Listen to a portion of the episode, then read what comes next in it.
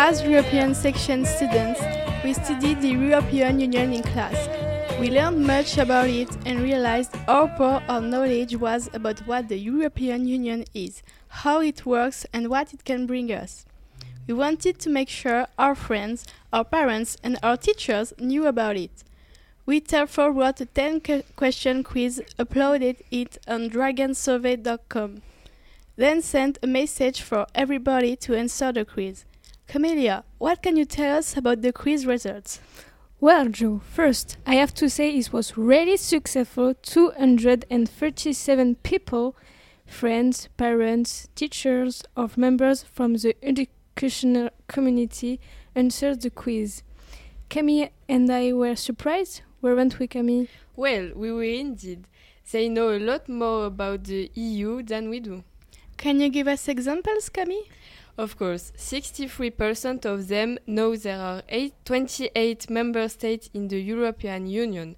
24% answered 27, which is not incorrect since the Euro United Kingdom will leave us in a few days on Friday, January 1st, 31st, 2020.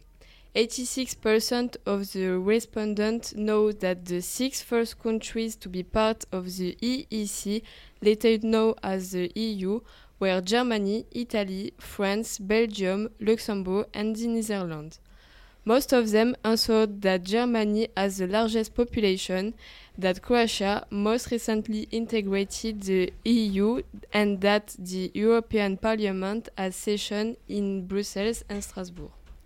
What isn't it disappointing for you not to teach anything to them then? It wasn't at all. In fact, we did teach them a few things. First, they didn't know the number of inhabitants in the EU.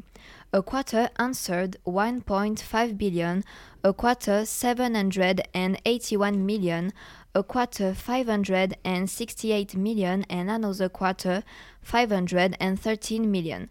The correct answer was 513 million, of course. Also, one fifth of them think Turkey is a European Union member state, which is not true.